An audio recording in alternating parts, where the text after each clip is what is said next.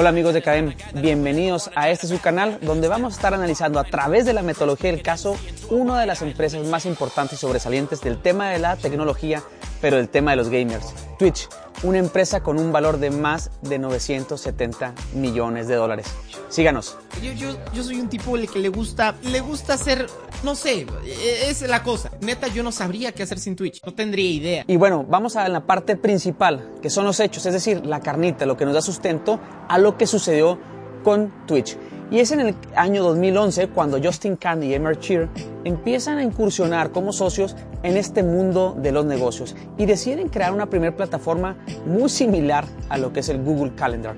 Definitivamente no tuvo éxito, fue algo totalmente fallido. Y posteriormente deciden ellos filmarse y crear un canal nuevo que se llama Justin TV. ¿Por qué? Porque por uno de sus fundadores, Justin Khan. Y empiezan todo el día a filmarse qué es lo que hacen, cuando comen, dónde duermen, cómo programan. Pero déjenme decirles, la vida de un programador definitivamente no es nada divertido. Sin embargo, comenzaron a tener varias personas que empezaron a meterse en sus redes sociales, a meterse en ese canal de televisión, a seguirlos. Pero decidieron armar una segunda estrategia, invitar a una plataforma abierta a que todo el mundo pudiera dar su contenido, es decir, publicar su vida 24 horas, 24/7 en este canal.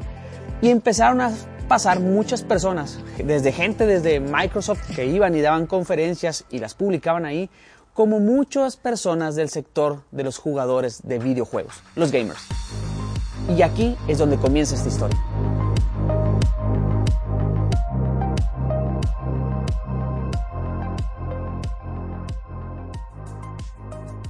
Al observar cómo esta comunidad de gamers se fidelizaba con Justin TV, es cuando estos socios fundadores deciden incursionar única y exclusivamente para este mercado. Es decir, ¿qué es lo que querían ese 20% de fanáticos que seguían la página? ¿Qué es lo que estaban deseando? ¿Qué es lo que encontraban? ¿Qué es lo que les hacía que existiera una total armonía entre ellos y la página? Y fue cuando decidieron enfocarse a ellos y crean Twitch en el 2011. Y déjenme les digo que una vez uno de los fundadores, Michael Siebel, en una conferencia en la escuela de Combinator Y, comentó, y cito textualmente, los gamers habían estado transmitiendo en Justin TV desde casi el principio.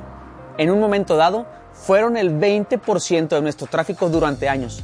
Los ignoramos, los ignoramos y los ignoramos. Y todavía así usaban el producto.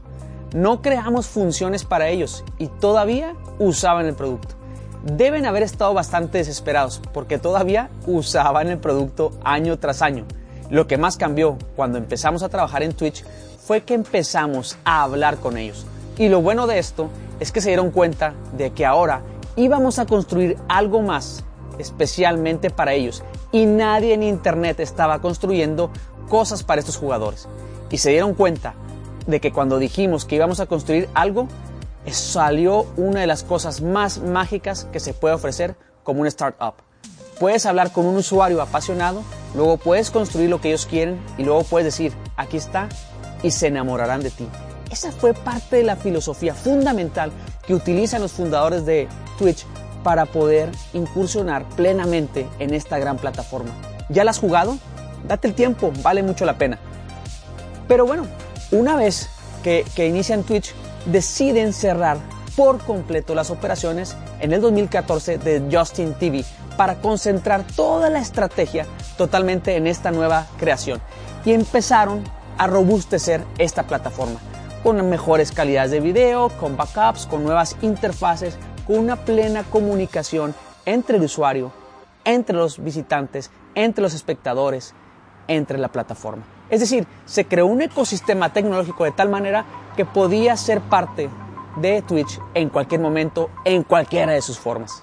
Poco después se empezó a correr el rumor de que esta plataforma seguía creciendo y creciendo y que tenía una proyección totalmente acelerada. Y es como Google empieza a coquetear con ellos para ver si los compraban. Sin embargo, el ganón de todo esto fue Amazon, quien en el 2014 empieza a incursionar con las plataformas tecnológicas de gamers y empieza a asociar el Prime Video con esta plataforma para poder brindar mejores beneficios a quienes accedían a comprar y ser suscritos en Twitch. Y bueno, para 2019 Twitch representaba un canal con muchísimo tráfico, es decir, más de 2 millones de canales mensuales y más de 15 millones de usuarios diarios. 15 millones de usuarios diarios, escuchaste bien, es decir, más de 450 millones en el mes.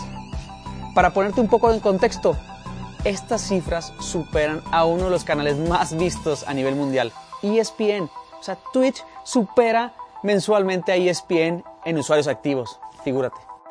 Twitch ahorita se convierte en la principal plataforma de gamers a nivel mundial, seguido por YouTube y seguido por Facebook, quienes están todavía muy, pero muy por debajo de los usuarios que tiene diariamente Twitch.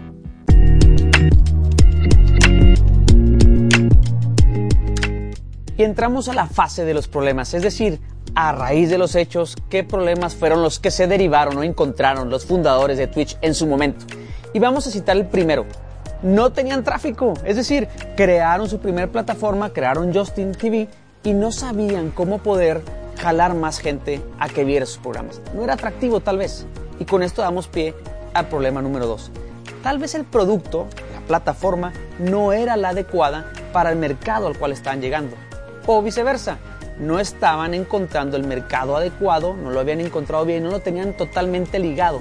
Es decir, producto y mercado había una disasociación. Número 3. El tema de la recaudación. Es fundamental. Para alguien que está en el emprendedurismo, generalmente se inicia con poco capital y se lo habían gastado en los primeros intentos. No tenían el capital para poder hacer frente a esta situación. Y ahora sí, las soluciones derivadas de los problemas anteriores, vamos viendo qué fue lo que hizo realmente Twitch para poder sacar adelante y convertir a la plataforma en el número uno a nivel mundial. Y lo primero fue conocer al cliente. Una vez que detectaron ese segmento de mercado que lo seguía en Justin TV, ese 20% que era fiel constantemente, decidieron hablarle directamente a ellos. Esa es la solución número dos. Es decir, encontrar qué es rápidamente lo que ellos necesitan, lo que están buscando, lo que ayuda a fidelizarlos y lo que ayuda a hacer crecer esa comunidad de gamers. Y número tres, la alternativa de solución número tres es aprovechar el capital recaudado. Recordemos que una vez que Twitch empezó a generar recursos y empezó a recibir capitales de riesgo, empezó a aprovecharlo para poder incrementar la experiencia del gamer, del usuario dentro de su plataforma.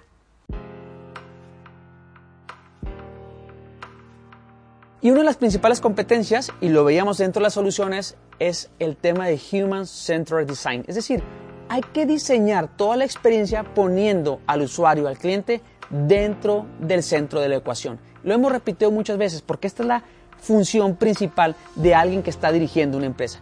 ¿Cómo le hizo Twitch? Empezó a poner al cliente dentro de la plataforma en el centro. ¿Qué es lo que querían? ¿Cómo se podían comunicar? qué era lo que les hacía sentir mejor la experiencia al estar en el videojuego, cómo podía el que estaba afuera poder participar y decirle a aquel jugador que era su ídolo, que es su fan, decirle que estaba con él, que lo apoyaba. Y es así como empieza una estrategia también de recaudación que en su momento tendremos que platicar de ella.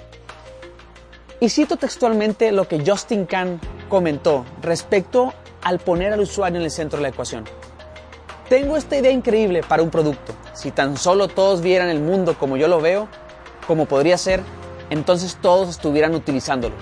Y muchas veces las personas no te darán el beneficio de la duda si no estás resolviendo inmediatamente un problema que tienen en ese momento.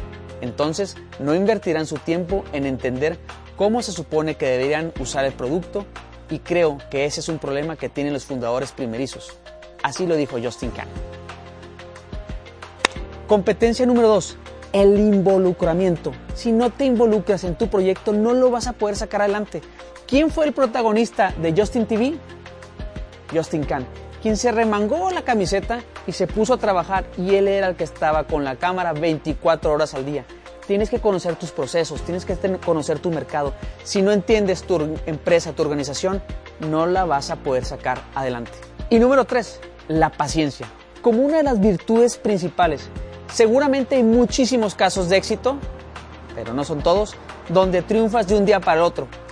El que se saca la lotería sí lo hace, pero el que está emprendiendo un negocio, el que ya lo tiene establecido, tiene que ser trabajo constante. En el caso de ellos fue un largo tiempo, siete años. Para una startup podría ser muy largo. Sin embargo, ahorita están cosechando el fruto de su paciencia. Cultiva esa virtud. Pues muchas gracias, amigo de Academia. Espero te haya gustado este caso de Twitch, una de las empresas más importantes del ramo de la tecnología. Tan solo la que tiene el 68% del mercado de los gamers. Espero que podamos aprender de esta empresa, de este caso. Sobre todo, visualiza qué parte del mercado tiene tu empresa actualmente, pero sobre todo, hacia qué número quieres llegar. ¿Cuál es el pastel que te quieres comer tú como empresario? ¿Dónde quieres estar? ¿En qué número? Te invito a que nos sigas en cada uno de los casos de Cadem. Te invito a que nos sigas en nuestras redes sociales, que te suscribas al canal de YouTube y sobre todo, que negocies tu éxito.